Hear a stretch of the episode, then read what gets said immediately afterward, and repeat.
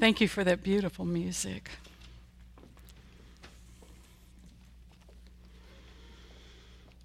Good morning again. How many of you have celebrated your freedom this weekend? Maybe yesterday or Friday or still doing it today? You know, I hope that's 100% of our hands. And I'll tell you why. Because whether you enjoyed some patriotic music or a regular tradition of a poolside barbecue or even made the trek to Town Lake last night, to Ladybird Lake for the fireworks, I hope that you are celebrating America's freedom because it is a gift and we are so very blessed. It is appropriate for us to give our thanks to God for these gifts of freedom. Freedom is one of our greatest gifts from God. Do you like your freedom? Personally, I can't even imagine living without it. Although in my head, I know that there are millions of people on this earth that do not have the freedom that I have. Freedom of speech, freedom of religion, freedom to vote or not vote, freedom to eat or not eat genetically modified food, freedom to choose the store where I want to buy my clothes. These are political and social freedoms for which we should be very grateful. It's not often that you hear me say shoulds, but in this case, I feel really strongly about us learning to be grateful. We're also blessed with another, even greater freedom. It is Christian freedom, the freedom we have in faith. It is not a gift of our country, but of our God. So, what is freedom in faith? And what makes us free in our faith? In John 8 32, Jesus tells us, The truth shall make you free. So, it is the truth. Freedom in faith is found in the scripture. It is gives witness to true freedom that we have in the death and resurrection of our Lord Jesus Christ. And in John 17 17, when Jesus is praying for his disciples in his dear sweet prayer, he prays, Father, make these disciples holy through the truth. This morning, I want us to look at the Bible for the truth of freedom in Christ, from what we are free to what we are free and for what we are free. Paul wrote a letter about freedom to the church in Galatia a church that he once started. In his eyes, this church was under um, spiritual attack of false teaching by a sect that came into Galatia following him. And this sect believed that you could be both Christian and follow the Torah law. And they did that by circumcision. So Paul disagreed but should the Galatians had to struggle with this issue, and Paul answered them in his letter, should they submit to circumcision or not? Let's see what Paul has to say about Christian freedom. Listen now as I read to you from the book of Galatians, chapter 5, verses 1 through 10, 13, and 14. It is for freedom that Christ has set us free. Stand firm then, and do not let yourselves be burdened again by a yoke of slavery. Mark my words. I, Paul, tell you that if you let yourselves be circumcised, Christ will be of no value to you at all. Again, I declare to every man who lets himself be circumcised that he is obligated then to the whole to obey the whole law. You who are trying to be justified by the law have been alienated from Christ. You have fallen away from grace. For through the Spirit we eagerly await by faith the righteousness for which we hope. For in Christ Jesus, neither circumcision nor uncircumcision has any value. The only thing that counts in faith is expressing itself through love. You were running a good race. Who cut in on you to keep you from obeying the truth? That kind of persuasion does not come from the one who calls you. A little yeast works through the whole batch of dough. I am confident in the Lord that you will take no other view. The one who is throwing you into confusion, whoever that may be, will have to pay the penalty. You, my brothers and sisters, were called to be free. But do not use your freedom to indulge the flesh, rather, serve one another humbly in love. For the entire law is fulfilled in keeping this one command love your neighbor as yourself. This is the word of the Lord. Thanks be to God.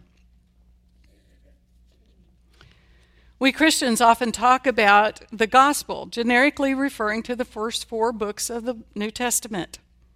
But the word actually means, as you already know, good news. One of the best ways that you and I can explain the good news about Jesus Christ in our culture and world today is to talk about freedom. So, what is freedom?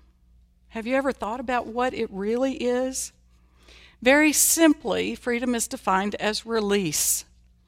Many Old Testament words related to freedom concern liberation liberation from slavery, from moral obligations, from legal responsibilities, and even from economic distress.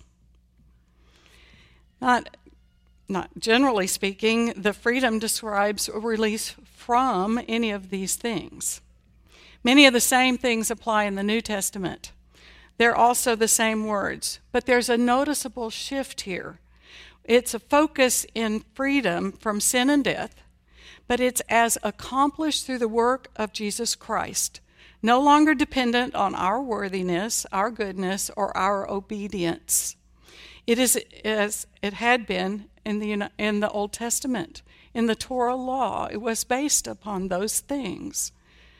But not only does God forgive the sin of the believer, but through Christ's death, he looses or releases the believer from the bondage of sin to a new eternal life. The good news is in Jesus Christ, we are free not only from sin, but to and for a new and special life. That's good news. Christ sets his people free from that which binds us or ties us up.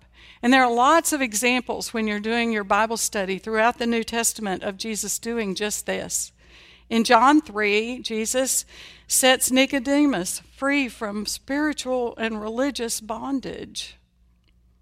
In Luke 19, Zacchaeus is set free from his lust for money. And in John 4, the woman at the well is set free from immorality, all by Jesus. The next time you read in the New Testament, maybe you'll find other examples of freedom in faith.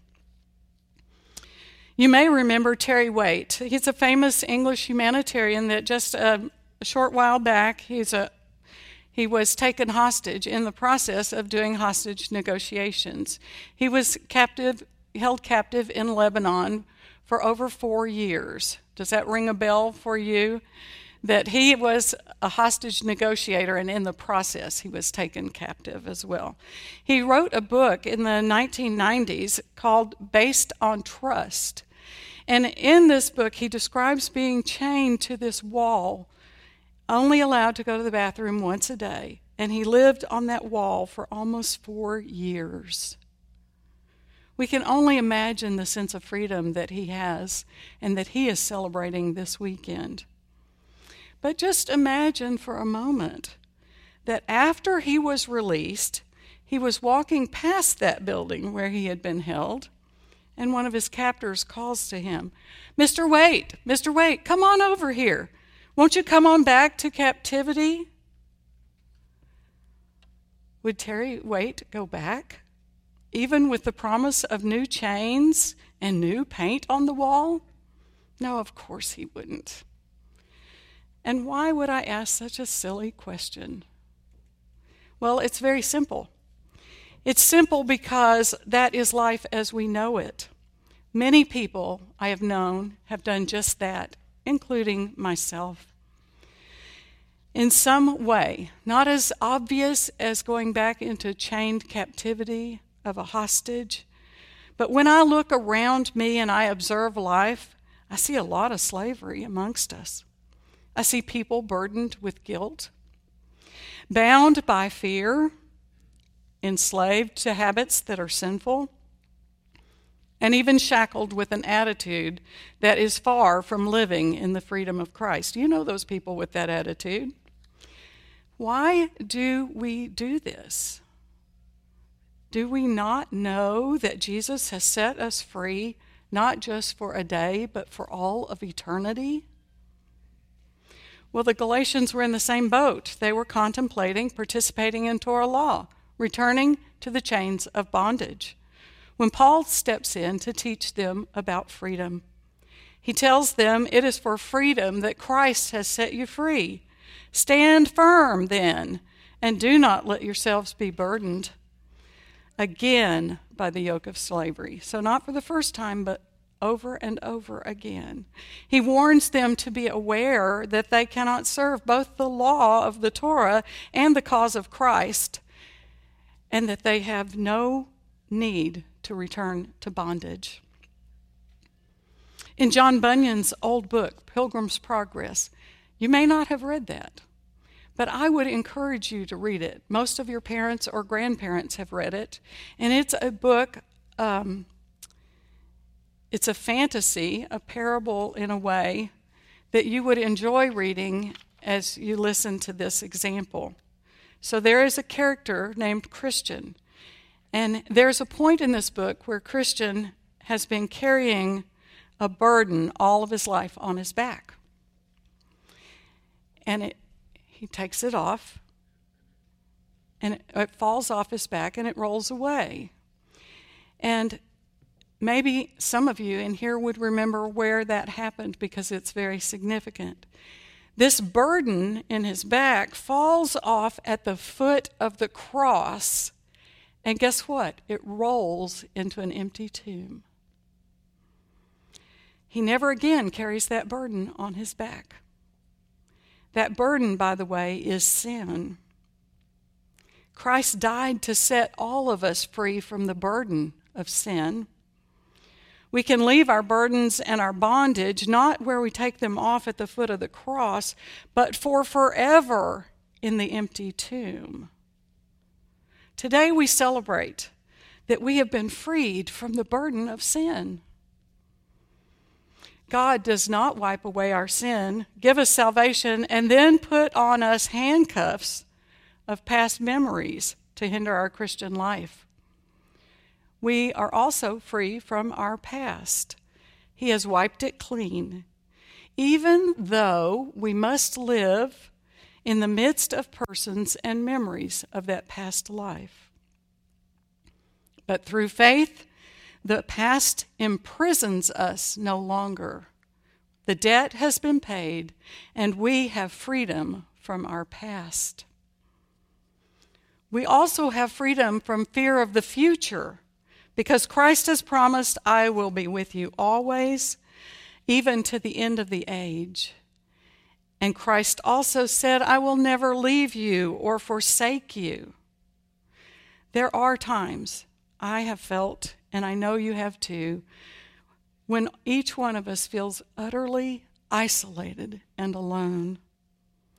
But in faith, we are not left alone. Some of us need to step out and accept our freedom from fear of the future.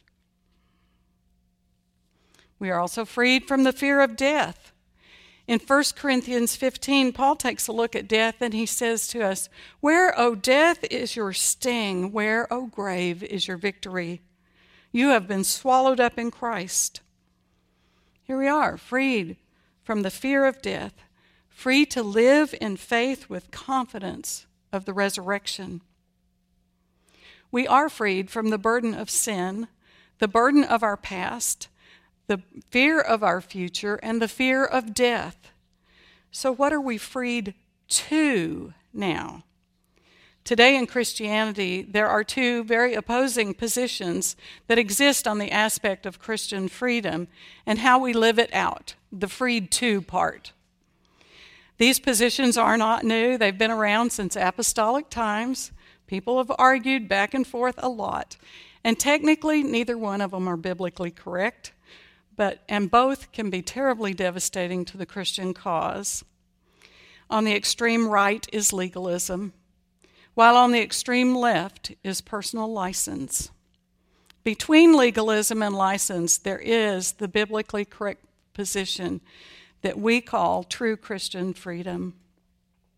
Paul wrote to the church in Galatia to deal with this matter, as the church there was caught in the very same controversy either follow the legalism of the Torah or give license to do as they please. License is described as faith with an absence of words. I am free in Christ, therefore I can do anything I want to do. Or, Christ has, given, has forgiven me all sin, and therefore sin doesn't matter anymore in my life. Kind of strange for most of us. Many believe that freedom means license to do whatever we want, whenever we want, without regard for sin, for God, or for other people. Paul speaks to that position in Romans. What shall we say then? Shall we continue to sin, in sin that grace may abound? What then? Shall we sin because we are not under law, but under grace? God forbid, he says. Perhaps you have heard this saying we are free from sin, but not free to sin. Clearly, Christian freedom is not selfish desires and self focused license. Personally, I don't know too many Christians who live their life with faith in license. Maybe that's a good thing that we were created with a conscience and we have read and heard the Word of God, which is the truth that sets us free. But in Christian freedom, the flip side of license is legalism. And unfortunately, we all know individuals and churches where legalism is evident. Robert C. Roberts wrote an article in Christianity Today saying there is something comfortable about reducing Christianity to a list of do's and don'ts. I'm reading this to you, his quote. Whether your list comes from mindless fundamentalism or mindless liberalism, you always know where you stand, and this helps reduce anxiety. Do's and don'tsism has the advantage that you don't need wisdom. You don't have to think subtly or make hard choices. You don't have to relate personally to a demanding and loving God, he says. Wow. If you if not thinking is a position or requirement of legalism, I hope that you will run hard and fast and have nothing to do with it. Because God has created us with the capacity to think. We don't need to give that away. And yes, we do have to have a relationship with God. It is God who initiates and who desires that personal relationship and gives us that gift that we are to tend and to guard. Chuck Swindoll, author, speaker, and senior pastor, also says rigidity is the trademark of legalism, the arch enemy of any church on the move. Let legalism have enough rope, and there will be a lynching of all new ideas, fresh thinking, and innovative programs. Sounds to me like he's seen this in his church. What do you think? Unfortunately, we know that there are people in our Christian circles and churches that don't want us to be free and accepted just as we are before God through grace.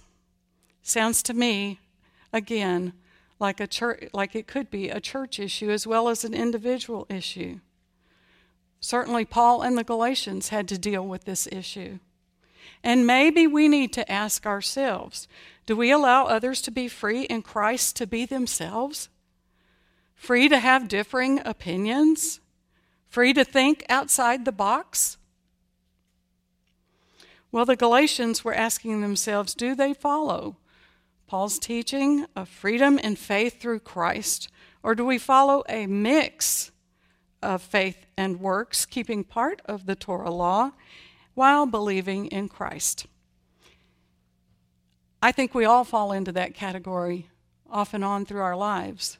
We want to take our faith fully and completely, and yet we fall back into that life is easier with a rule book. Clearly, the Galatians were looking for that rule book, that manual of operations. But Paul wants them here to see a bigger picture and take a new perspective on this.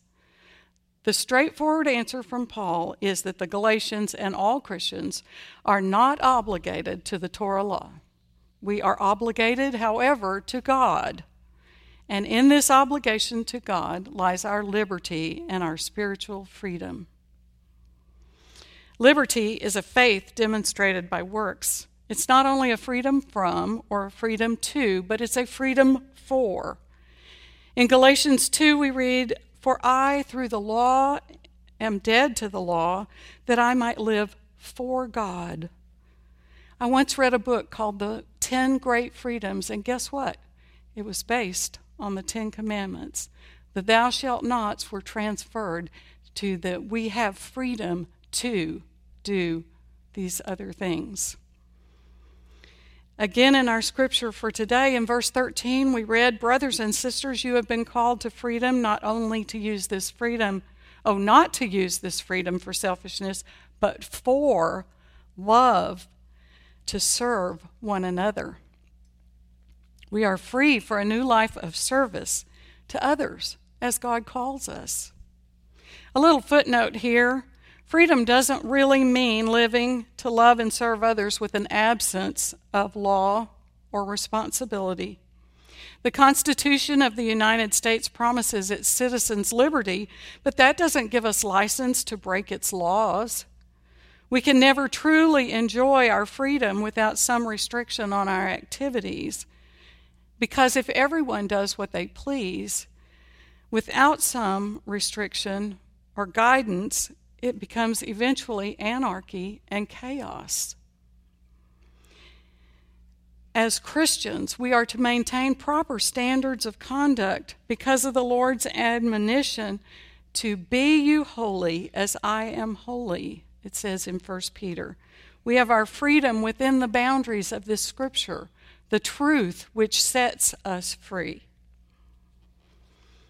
Our freedom is a gift of salvation in Christ, not in our obedience to the law, but our maturing and growing as a Christian. It comes from a life lived in the Holy Spirit of God.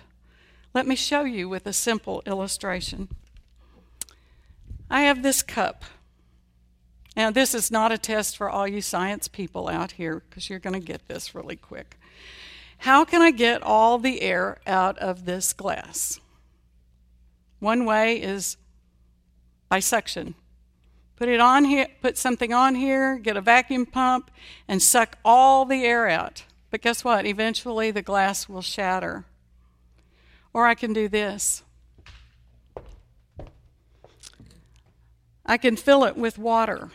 And as a Christian, I fill it with the waters of our baptism. Now, notice that it's not all the way full because we're not all the way perfect. But freedom in the Christian life is not sucking out one sin at a time, here and there.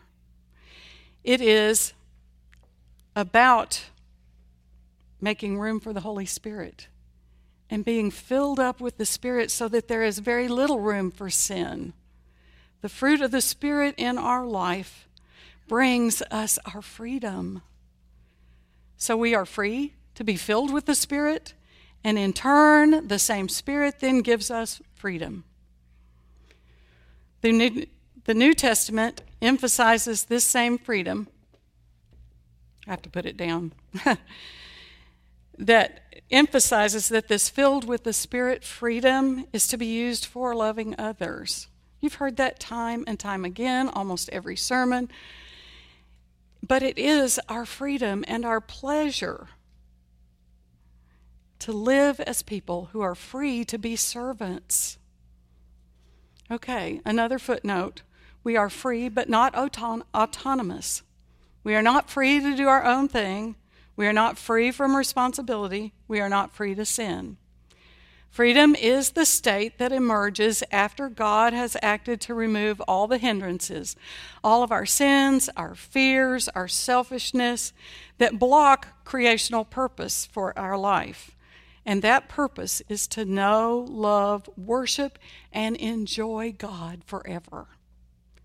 This is a freedom that has been won for us by the death and resurrection of Jesus, our Messiah. By the power of the Spirit, we as Christians seek to live into this freedom, to join with God in freeing others through love and service. Now, I have a brief moment of history lesson for our freedom.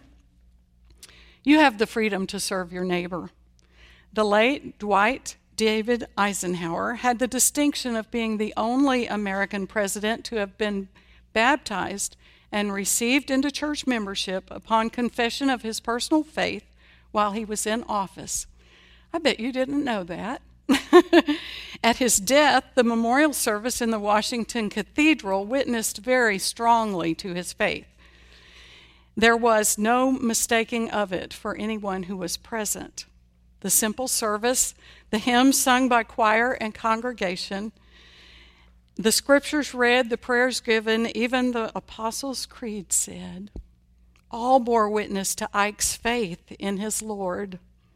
The leaders of 100 nations were present, and they too heard the witness. And even more than that, national television brought the witness before all of us, the American people. There might have been much pomp and ceremony, but there wasn't. Eisenhower was the commander of the Allied forces for the invasion of Europe. He was one of the world's most decorated military men, and many, many honors had been heaped upon him in his lifetime. Yet in death, the services were simple. It had been planned that way.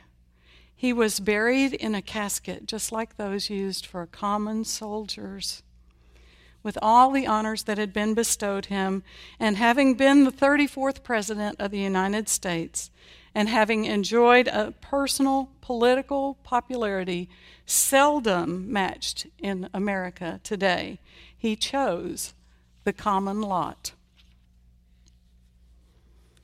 Another piece of our national history Reverend Peter Marshall, an ordained Presbyterian pastor, was appointed chaplain of the United States Senate back in the late 1940s. In a prayer before the U.S. Senate, he prayed, and I'm going to read that to you.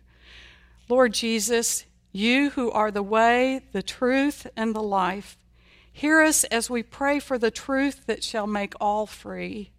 Teach us that liberty is not only to be loved, but to be lived. Liberty is too precious a thing to be buried in books. It costs too much to be hoarded. Help us see that our freedom is not the right to do as we please, but the opportunity to please others in doing what is right.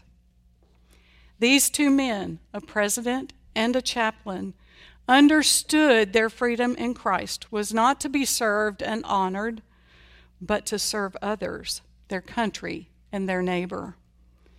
As Christians, we take our national freedom and our freedom in faith very seriously, but also joyously. So we celebrate this weekend, not only as a nation founded on freedom, but as a people who have discovered and want to share their ultimate freedom in Jesus Christ. There is no other viable option for lasting freedom. This freedom in Christ calls us to celebrate it, to share it, and to live it out each day in love and service to others. It is for freedom that Christ has set us free. Let us pray.